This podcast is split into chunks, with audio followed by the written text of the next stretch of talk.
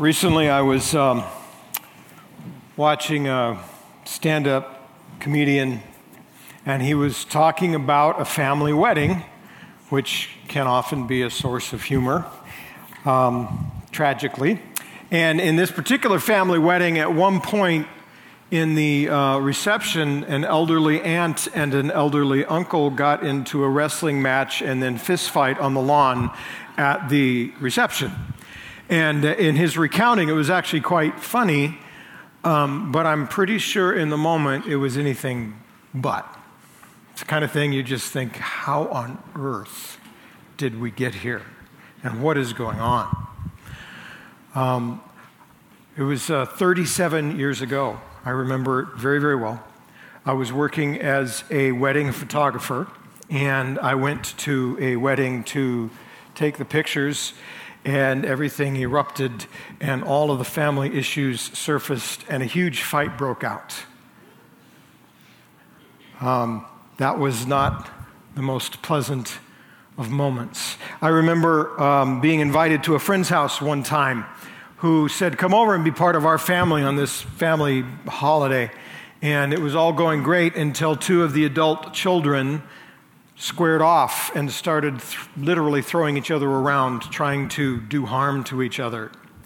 Uh, in each instance, I think what happened is the occasion that was supposed to be wonderful turned into an occasion of shame and tears, and we just never want to go there again. Um, I wonder how often that happens in the body of Christ. And I wonder when things like that happen, if God doesn't get moved to tears and feel ashamed of us and say, I don't ever want that to happen again.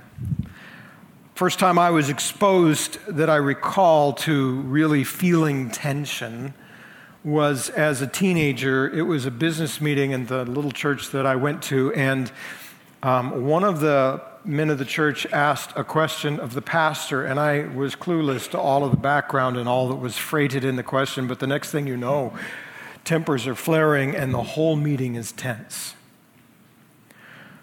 Crazy. Um, I was at a leadership meeting at a church in uh, another city in Orange County where I was part of this bigger leadership team. And during the meeting, someone said something, they got someone else going, and we were all around this big table. And they both jumped up and leaned across the table, planted their fists, and just started shouting at each other, spittle flying at each other, mixing their breaths, you know, red faced and, and veins popping out. And you were wondering who's going to hit who first. And they're both elderly, and one of them's a woman, and you're still wondering who's going to hit who first. Wonder if that just makes God cry and makes him ashamed of us. I, um, my parents were part of a church one time, and um, business meeting, important business meeting was going to happen, and everything was supposed to be going fine. In fact, the leaders had been working on some things, and it was supposed to take this exciting new step, but somebody had been quietly undermining, and in the meeting that erupted. And by the end of the meeting, there were four key leaders in the church that my dad was personal friends with who had heart conditions, all of them were popping nitro pills because of the stress of that meeting. We've been looking at Ephesians. We've been looking at all of these things that God has done. He hasn't given us a command yet, and technically there's not a command in this morning's passage either, but there is an exhortation, it's a plea. And he's saying, based on all this other stuff, here's where I want you to focus. He's, he's kept us for three chapters learning about what he's done and the extraordinary reality of that. And now he's going to start speaking of now here's what you should do. Here's what is on you, an obligation to live out. And I'll give you the power to do it. God never is a moralistic, slave driver who says, You got to do this and perform. He's always saying, I want you to step into what I'm already working, but you've got to join me in this. And now he's giving commands. Now he's telling us what to do. And the very first things out of his mouth, what do you think those are? If you want to take your Bible, open it to uh, Ephesians chapter 4, please. And um, just remind you, as we've been looking in Ephesians, he's talked about summing up everything in Christ. He's talked about us having all every spiritual blessing in Christ Jesus. He's talked about Jesus now being exalted and filling everything, and us being co exalted with him. He's talked about saving us by His grace and bringing us into a plan that gives a shape and significance to our life that would not be possible without His direct intervention. And He allows us to be involved in amazing things. He's talked about all kinds of stuff. And to frame our passage, which is Ephesians chapter 4, let me remind you a few words from a little bit earlier in the book.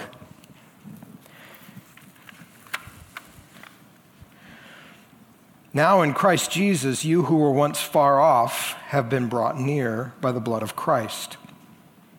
For he himself is our peace, who has made us both one and has broken down in his flesh the dividing wall of hostility by abolishing the law of commandments expressed in ordinances, that he might create in himself one new man, or one new humanity, really in place of the two, so making peace, and might reconcile us both to God in one body through the cross, thereby killing the hostility.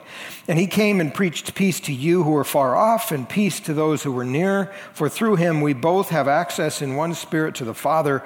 So then you are no longer strangers and aliens, but you are fellow citizens with the saints and members of the household of God, built on the foundation of the apostles and prophets, Christ Jesus himself being the cornerstone, in whom the whole structure being joined together together grows into a holy temple in the Lord. In him, you also are being built together into a dwelling place for God by the Spirit. That's the immediate thematic backdrop to what we're going to look at this morning is as he wraps up here's all these truths now here's what i want you to do he's going to focus us on an ancient problem and tell us it's our turn to live differently when god started his kingdom work when he actually made a monarchy out of Israel. The first king of significance was David. David was the one who followed God and who fought God's battles, and he wanted to build a house for God, a temple where God's presence could manifest. And God said, No, you've got too much blood on your hands. Now, that always used to bother me because I thought, well, but you're the one who put the blood on his hands. He's fighting the battles you told him to fight, and now you're punishing him. And I didn't understand. It's not a punishment at all he's making a bigger statement than that. He says to David, You're a man of bloodshed, and I want a place for my name to be established, and I want the king that I will name to establish that. And he names him Shalomon, Solomon, the king of peace. The king of war has won the battles with God's help, but now the king of peace is going to establish the place where God's name will dwell. That's a very significant thing. And immediately after that, it all begins to unravel. It's the kingdom of peace that God has wanted to establish. It's the kingdom of peace that he's building, and yet the moment Solomon dies, the kingdom of peace becomes the kingdom of pieces. Like, how do you have two kingdoms of peace that are always at war with each other? That totally ruins everything God's picturing. And it goes downhill from there. And now, as we come to Jesus, Jesus has come to assert God's rule and God's work in a fresh way. And he's establishing a new people to be the kingdom of peace. The Prince of Peace has resolved the ancient conflict and reconciled people to the Father to be a temple for the presence of God. And he's telling us all of these glorious truths and all of the implications and all of the work of salvation throughout this book of Ephesians. And finally, in chapter 4, verse 1, he comes to say, Now, here's what I want you to do. And the first thing on his mind is that we would live as a kingdom of peace. If you want to follow along, Acts, or Acts, um, Ephesians 4, verse 1. If you're using the Bible from the back, by the way, uh, we have those out there every week. You're always welcome to take one. You're welcome to keep one, in fact, as our gift. Uh, but it's on page uh, 918, I think. Um, if you want to follow along, though, let's just start in verse 1. As, as Paul moves into saying, here's how you walk. This is where you've been sitting.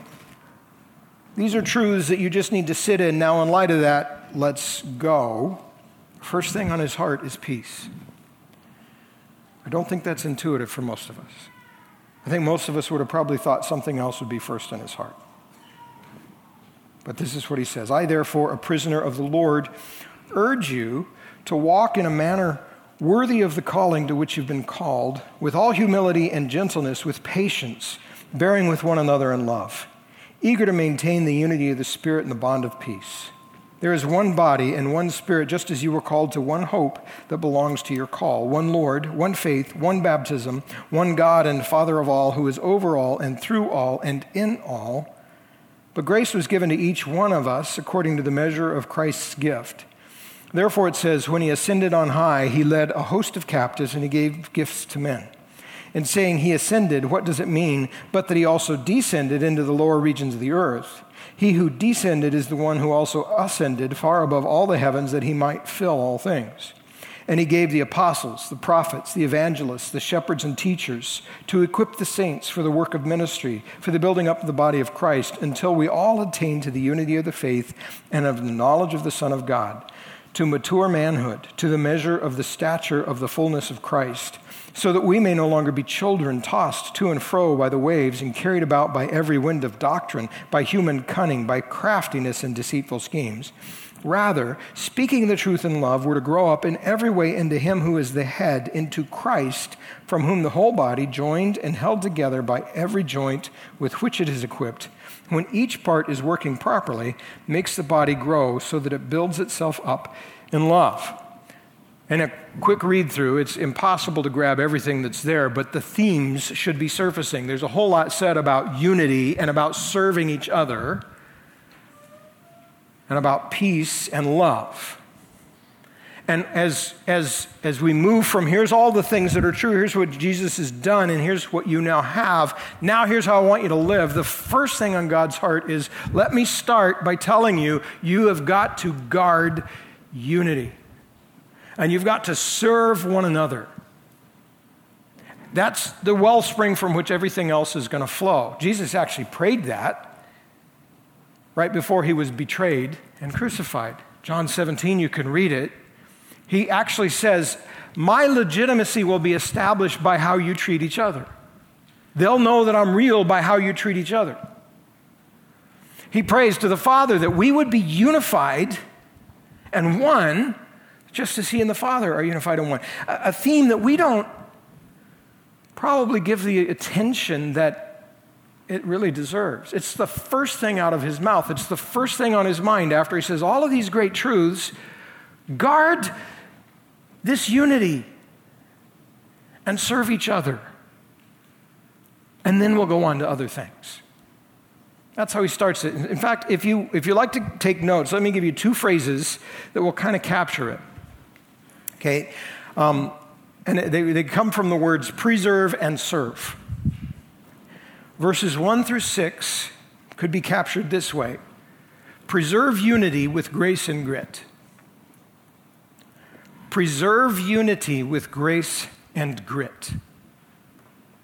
Chapter 4, verses 1 through 6.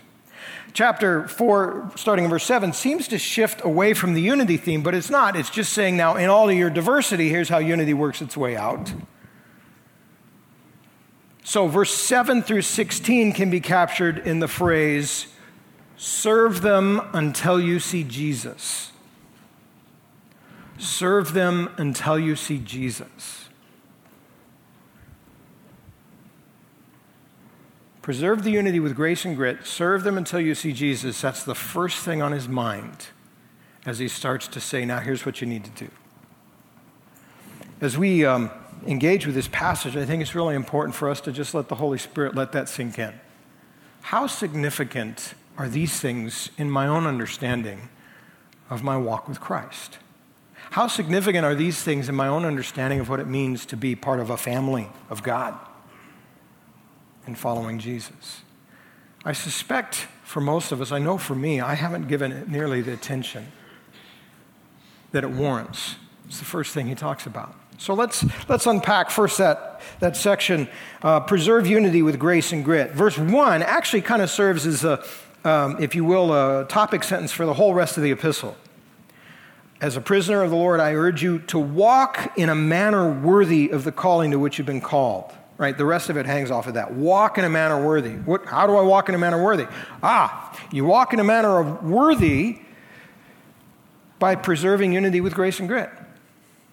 Verse 2, he gives us a couple of characteristics that we need, things that we need to cultivate in our heart and our demeanor. And, and then in verse 3, second part of verse 2, and the rest of, and, and all of verse 3, he gives us, and here's some actions to take. Here's some things to do. Four things that kind of all come together to give us this idea of preserving unity with grace and grit. The first thing is in verse 2 do this with all humility and gentleness, and then with patience. Notice the word with twice. That's how we know humility and gentleness go together, and patience is kind of its own thing. They're all intertwined, but humility and gentleness is a central heart posture that he's calling for.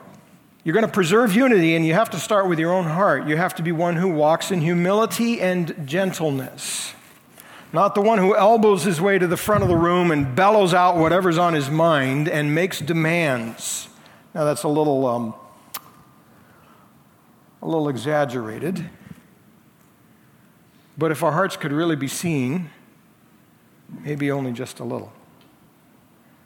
It's easy in settings where I'm with a community of people for me to focus on me, right? It's the most natural thing in the world. And as I focus on me, my concern is how am I faring? How am I looking? Where am I standing? What, what's coming to me? I get, I get very uh, self focused, and in that process, I can become very self absorbed and proud and mistreat other people, right? So he says, uh, Here's what I want you to cultivate I want you to cultivate a heart of gentleness and a heart of, of humility. So I think sometimes we have this idea that infests our community that does damage. As, as chapter 4 goes on, he's going to talk an awful lot about the mouth. So that's obviously in his mind. So as we look at this hum, humility kind of question, and we ask the question of what does that look like in the mouth, here's what I think goes on. I think sometimes I easily fall into a pattern where I think I have the right to my opinion, and I'm free to share it. And I live in community that way. I have the right to my opinion and I'm free to share it, which is a wonderful, excellent philosophy of life. As long as we make three minor scripture modifications to it. First off, I have no rights. I gave those all away when I accepted Jesus as my Lord and Savior. So I guess that part of the sentence doesn't work. Secondly, my opinion is really not the point of much of anything. It's Christ's opinion that matters. Now, there's things about authenticity that matter. If I, if I feel something, I shouldn't pretend otherwise, but it doesn't mean I have the right to just spill it all over everyone. If it's not in line with Christ, it means I have to address that, right? So I don't have rights. My opinion isn't what drives anything. So, not much of our sentence is left intact, is it? But okay, I'm free to share it. Yes. As long as it is only edifying. That's firmly rooted in actually Ephesians 4. Those statements are firmly rooted there. He's saying, be humble, be gentle. Don't be the one that's elbowing your way to the front of the room and blowing off steam. Maybe you're wrong. Maybe the person you're disagreeing with, or maybe the thing you're hearing, or maybe the thing you're wrestling with, maybe you need to slow down and say, hey, I wonder, I wonder if that makes sense. I wonder if that's right. Right, in order for us to live in community, there's always going to be tension points. There's always going to be disagreements. If you and I don't disagree, one of us is lying, right? Maybe both of us are, but at least one of us is. That's just the reality of human condition. How do we deal with that? It's a heart that says, hey, I don't have all the answers, and I'm not trying to foist all of that on you. There's a time for me to speak, time for me even to stand up and be bold. But my heart is one that's humble, that's teachable, that's gentle, that's not self promoting. And that lays the foundation for guarding the unity God gives us, which is so central to his heart. Right? The second characteristic he calls us to is patience. You should do this with humility and gentleness. You should do this with patience. And patience is really the idea of being prepared to outlast the hard things from your heart and mind. Having your, your convictions of what is proper behavior, what is proper uh, focus, what is proper direction, what is a proper way to treat each other, what is a proper way to reflect Christ. Have those things be rooted deep enough that when the surface level interactions are hard, they don't throw you off course. You're patient. Long suffering is a word that we don't use too much anymore, but it's like I'm willing to endure the hard things because there's something more significant at work here. He's saying, cultivate that heart. And then he gives us a couple of things to actually pursue. Um, it says here, um, do this bearing with one another in love, uh, which is a great translation, just as legitimate and probably more on point for our culture is putting up with one another in love. We have to learn to put up with each other, right? Because uh, some of us are like me, right? And I can be annoying, and I can be irritating, and I can be arrogant, and I can be disappointing. Oh, and by the way, so can you. And we're trying to do this thing together. There is no way this is just going to go smooth. There are going to be tension points. And some of those tension points we need to take head on. Sometimes we need to have hard conversations. But a whole lot of energy is spent needlessly because we haven't developed our put up with muscles. Right? I've got to be able to put up with you. You're human. And I can't address everything that's wrong in you because we'd be here all day. And please don't try to address everything that's wrong here in me or we'd be here even longer. Right? There's a time and a place and, a, and an attitude and an approach where we do those things for each other, but it's, it's underpinned by this environment that says, I'm not going to be thin skinned. I am not going to be hypersensitive. I am not going to be the brittle one that's always offended or always pushing back. I'm going to give you the space to be the mess that you are. So that the mess that I am and the mess that you are can be on a journey together with the Spirit of God that makes us a little bit less messy in our daily lives, day by day by day. Put up with one another. How much do you actually put up with the people around you? How much do I actually do that? I was thinking about that in even practical terms, and it strikes me that one simple rule for growing in this is, is to live an open and shut life. Open and shut. You just have to have the right open and the right shut. To put up with you, and for you to put up with me, we need to develop an open heart towards each other, and we need to shut our mouths. Open your heart and shut your mouth, and it'll be amazing how that plays out. How much peace there comes to you and me. We're not talking about when there's time to, to confront genuine falsehood and protect what's true and right. We're just talking about daily life is hard. And since I don't have the right to dictate everything and you don't have the right to dictate everything, it's all about what Jesus wants, and we're trying to stumble after that together. We have got to learn to put up with each other and to do it in love. And so uh, some of us just need to develop that open heart, shut mouth kind of reality. I've, I've had to struggle you know, with my own heart and mouth and with other people's heart and mouths expressed to me. And, and that's, this is an area that really has been helpful to me. Because there have been times that people have said things that are just plain wrong, they're untrue, and they're damaging, and they're hurting me. How do I respond? Well, sometimes I need to speak back, sometimes I need to correct, but there's a lot of times that's not possible. So I'm praying, God, help my heart to stay open and help me not to sin with my mouth. How easy it is to flip that around. To shut my heart towards my brother that's driving me crazy and start opening my mouth in criticism and gossip and all kinds of things. Paul says, hey, um, this, this unity that you've got, you got to guard it. That means you got to learn to put up with each other. Spirit will help you do that. That's the end of verse 2. Then into verse 3, eager to maintain the unity of the Spirit and the bond of peace. Actually, grammatically, it should be um, being eager, and that word eager is bigger than just the idea of eager. It's eager and diligent. There's this idea of I'm, I'm excited to or I'm, I'm, I'm enthusiastic about pursuing this, and I will give it my best effort.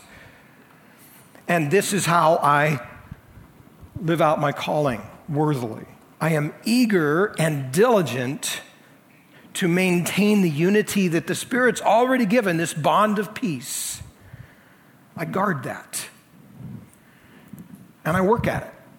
And it takes work sometimes. I was talking to a friend quite some time ago, and he was in a situation where a lot of people around him were really um, at each other. And it was really hard because he was kind of in the middle of the whole thing. And I asked him how he was doing, and he was very strong, very um, stable, and, and kind of majestic personality, right? You, you would expect him to just, I've got this, you know, he was not arrogant, but just, he, here's how God's leading me through it. And he just burst into tears. And he said, I'm just trying not to sin. This is so confusing. This is so hard. This is so ugly. And it's just, all I can do is just try not to sin. Sometimes maintaining the bond of peace is hard work. And I have to be enthusiastically and diligently committed to pursuing that. I may need to push back on somebody who's undermining. Somebody's undermining the peace, and I can't just let that go. There's a right way to address it, but I need to address it.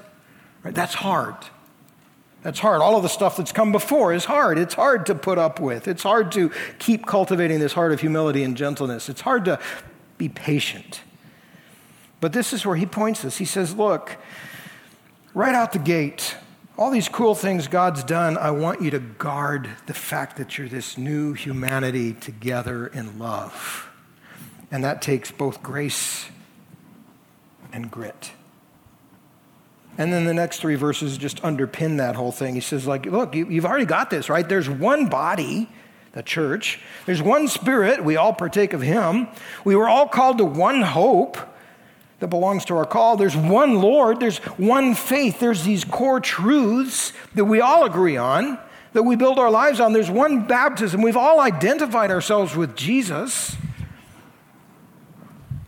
There's one God and Father of all who is over all and through all and in all. We already are one.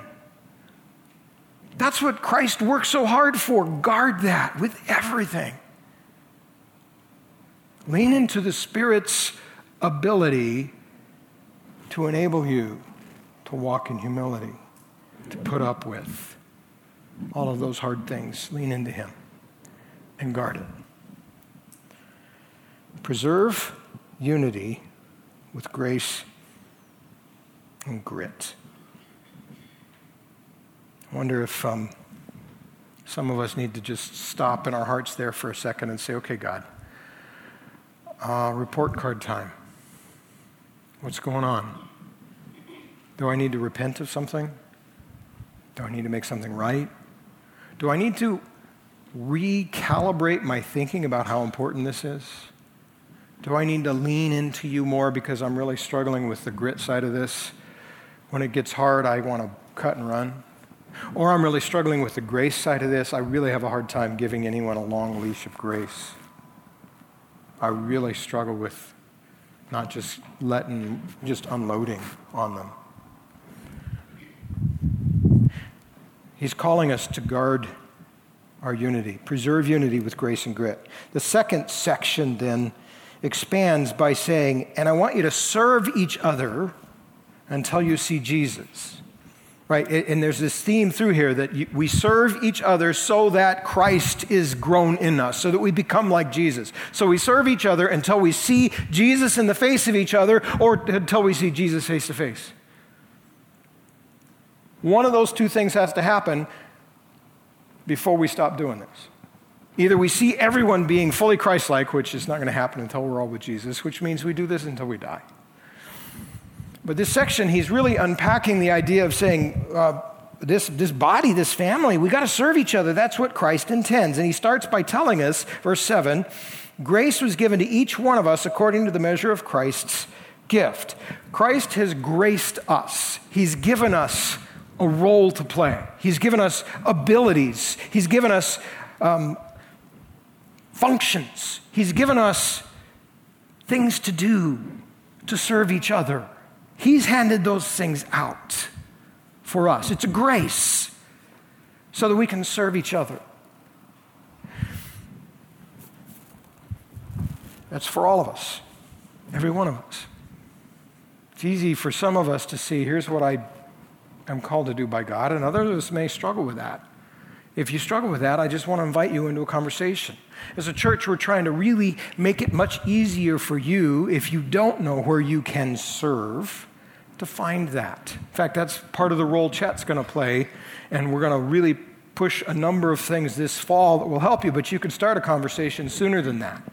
And it's not just standing up in front and teaching or doing things that you would expect. I am blessed by you in more than one way. I have um, a, a, resource, I have a, a, a big library and a lot of education to help me do what I do. But periodically, I'll run across something that, as hard as I think and wrestle and pray, and as much as I look, I'm not finding the help I need, and I resort to my PSC. That's what I call it, my personal scholar's commentary. Because in our family, God has given us a number of Bible scholars. And every once in a while, I'll fire out an email saying, Guys, I'm wrestling with this. What do you think? And then they'll feed back and we'll have this dialogue. And it's incredibly helpful. And it's easy to see, well, of course, people like that can be really helpful and can minister. And most of you are going to say, I'm not telling you what this means. You're supposed to tell me what this means. So I guess I'll just sit here and be quiet. Well, that's a role that they can play, and maybe you can't. But it says, all of us have been graced to serve. All of us.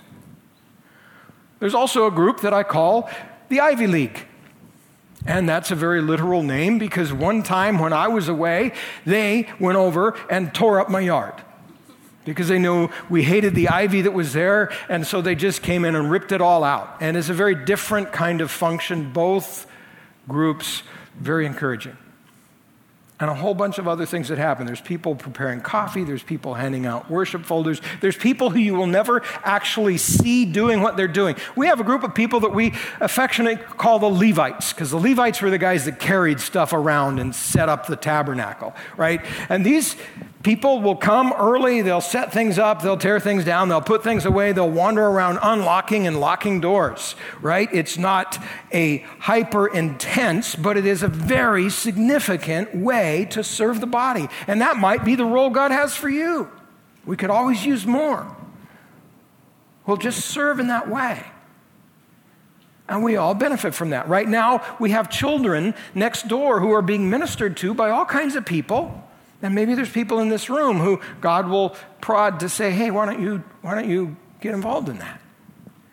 If you haven't had a chance to look at our social media, you ought to. We have an awesome um, um, Facebook page for those of you that are like 40 plus, and we have a great Instagram feed for those of you that still have life in your veins. right? And they're both awesome. And there's a few people that are part of this family that curate that. They're taking pictures, they're checking out, uh, hey, let's, let's highlight this, or let's push that, or let's inform people of this. Wonderful. It's a ministry. There's all kinds of ways that we serve, not just in teaching or leading some big thing. Jesus wants all of us to be serving all of us until we see Jesus. We see Jesus in each other, and we're finally relieved of our duty when we see him face to face. Starts by saying everyone's got something, some grace given. And then this next section um, talks about Jesus being the exalted one who can do that. Sometimes in, um, in handling the scriptures and writing the scriptures, the apostles will say things that open up other questions. This is one of those sections. There's some very interesting questions here. We're not going to pursue them. They're worth pursuing. That's called theology when you wrestle with those kinds of questions. We're going to stick with the text. But I'll show you what they are. And uh, if you ever want to pursue them, you go right ahead. Maybe you can talk to your own personal scholar's commentary and figure that out. Um, So let's just follow the, the flow of thought here. It says in verse 8, Therefore it says, When he ascended on high, he led a host of captives and he gave gifts to men. It's a, quoting a psalm that pictures God as the exalted ruler who's active among his people. And, and Paul's basically saying, Jesus is the exalted ruler who's active among his people and he's giving gifts for the purpose of building up his people. And then he quotes a bunch of things that build that case but also raise other questions. In saying he ascended, what does it mean but that he also descended into the lower regions of the earth? He who descended is the one who ascended far above all the heavens that he might fill all things.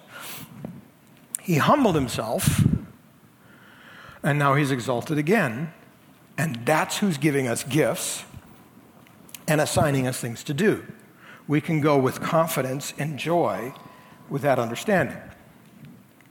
Now, the part in here that people wrestle with is what does it mean when it says he descended to the lower parts of the earth? And most scholars today will say that just talking about the incarnation, God the Son coming out of heaven to earth, becoming human, dying on a cross, resurrecting, and ascending back to heaven, he humbled himself and then he has been exalted the more common understanding historically, and still plenty of solid scholars who would hold this view say, no, no, no, no. The lower parts are actually a reference to hell. Right? You, you, you know some of the older um, creeds, they might say, I, I believe in Jesus, who, who descended into hell and on the third day he rose again. He didn't serve time in hell, if this is true. It's that he went there for a specific purpose to proclaim a specific message. Those are theological questions that are beyond our ability to address this morning. The point he's getting at is that Jesus did humble himself, and now he's exalted, and he is the exalted ruler who is giving gifts to his people and working among his people. So take what he's given you and serve each other until you see Jesus. So, following along, there's a couple of themes interwoven in this next section. It, and I'll just read this whole rest of it one more time to pin it in our minds again. There, it goes kind of back and forth between the whole group, the body, and the individual, because he's attentive to both realities. Um, and then woven through there is the goal of Christ likeness. And it's pretty lofty. It's not just be kind of like Jesus, it's measure up to the full stature of Christ. Pretty amazing. Right, so let's just read that again and get those themes in our head, and then we'll talk about that for just a second. Verse 11, he gave the apostles, the prophets, the evangelists, the shepherds, the teachers. These are key leaders within the church. They themselves are the gift to the church, and they have been given roles that are a gift to the church, and they are enabled to those roles so that the church itself can be all of us who also fill our roles and are a gift to each other. That's what this next part unpacks for us. They're given to equip the saints for the work of ministry for building up the body of Christ. See, there's that whole group dynamic. Until we all, now it's talking about each of us individually within that group, attain to the unity of the faith and of the knowledge of the Son of God, to mature manhood, to the measure of the stature of the fullness of Christ. There's that lofty thing so that we may no longer be children tossed to and fro by the waves, carried about by every wind of doctrine, by human cunning, by craftiness and deceitful schemes. Right? There's, there's plenty of people who will take advantage of us if we don't understand and we're not grounded well. That's why we serve one another, so that we can grow up into Christ, in part so that we stay stable and on course. You just have to turn on your TV or listen to your radio uncritically, and you will be off course, I promise you. You just have to hit the Christian bookstore or the Christian section of Amazon uncritically, and I guarantee you, you will be taken off course. And if you don't know that, then you need to allow people to pour in so that you will be able to see that. Because there's all kinds of both human and um, this passage clearly implies um, spiritual, like demonic influence to pull us off course. In fact, it says uh, we're to stand for the truth. We're supposed to speak the truth in love. That's a really important thing. Um, it's easy for some of us to speak truth and be very harsh. In fact, our world has kind of this perspective that we're ill mannered, ill tempered, and ill informed. and reading many of the rants that we post on our social media, I would have to agree. In fact, why would we even have such a thing as a rant if I'm a follower of Jesus? Right? He's really trying to address all of these things, saying you've got to stay anchored. You help each other stay anchored. You do that by working together in love, serving each other so that everybody grows up.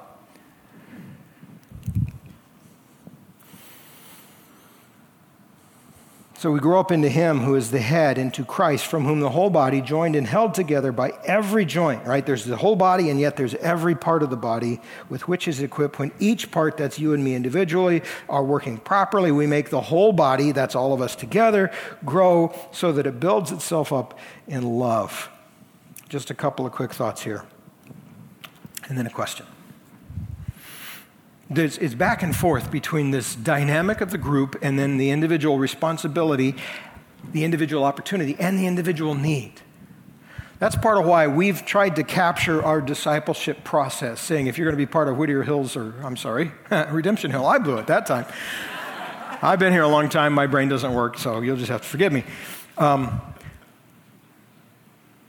friendship, that's community, that's really knowing and being known. Partnership, that's the whole group dynamic. We're serving each other as a group. I'm pouring into the group what's needed, and together we're reaching the world. Leadership, right? We build up and we buddy up. Leadership is really not saying, hey, take a big platform, do some big thing. It's, it's saying there's a buddy system, you bring somebody else along. Everybody, nobody gets left behind if we do this the way Christ intends. And we all respond rightly. I can't make you be something, so if you're resistant, there's not much I can do. But I need to have a heart that says, hey, can I bring you along with me? Right? So it goes back and forth between the corporate identity and the individual parts of that reality. And I need to have that in mind. And We'd love to help you find your way in that pathway as you're looking to grow in Christ. And it's to grow into all that Christ is. You and I get to be a part of that. Stop and think about this. You get to help people be like Jesus. There is literally nothing more cool than that, right? It's way cooler than on Christmas Day wandering around and passing out ponies, right?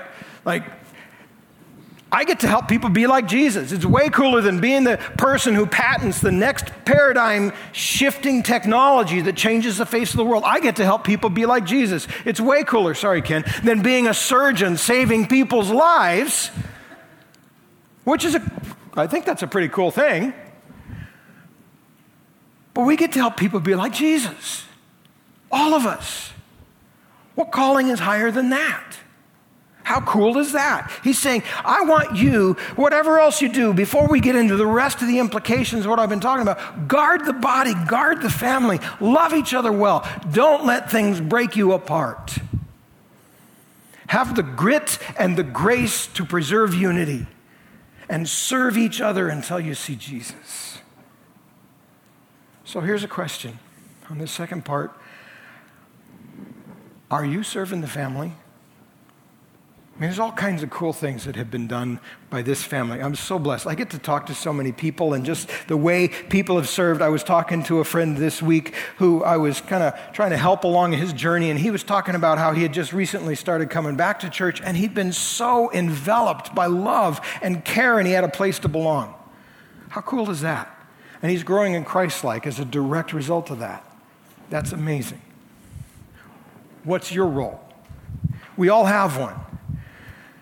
And if you've lost yours and you want to find it, we'll help you do that. But it's not okay to sit there and go, ah, it's for somebody else, right? There's not really a need for an appendix in the body of Christ, right? We could maybe start a line of, of uh, t shirts and, and mugs for people that don't want to obey this passage. Um, church wart. That's my function, right? Ministry mole. Or my favorite t shirt would be, I'm a skin tag on the body of Christ. that is so bizarre and a little bit disturbing, isn't it? And that's exactly the point. It is bizarre and a little disturbing. And if I cringe at that language, I certainly shouldn't cultivate that lifestyle. He's saying, look, I died for this family. Love it, protect it, guard it, serve it, be it. Then we'll talk about more stuff. But let's start there. God may be working in your heart and you want to talk more about what role God might have for you, we'd love to do that. You may have a burden that you need someone to walk with you and help you with because you're having a hard time putting up with somebody. Problem may be with you, the problem may be with them. Either way, it's hard. We'd love to have somebody walk that journey with you. There's all kinds of things God might be doing. Part of being a body is being a body. You've got a, a communication card that you can drop in the offering, or you can hand it at the door as you leave and we'll follow up if you give us some sort of contact. Love to have a chance to dialogue with you, see what God might be doing. Lord Jesus, thank you for your grace and for your mercy and for making us a family. May we, by the power of your Spirit, love one another well and serve one another well, and may we have the grit and the grace to preserve the unity that you've given us as your new family. Pray this in Jesus' name. Amen.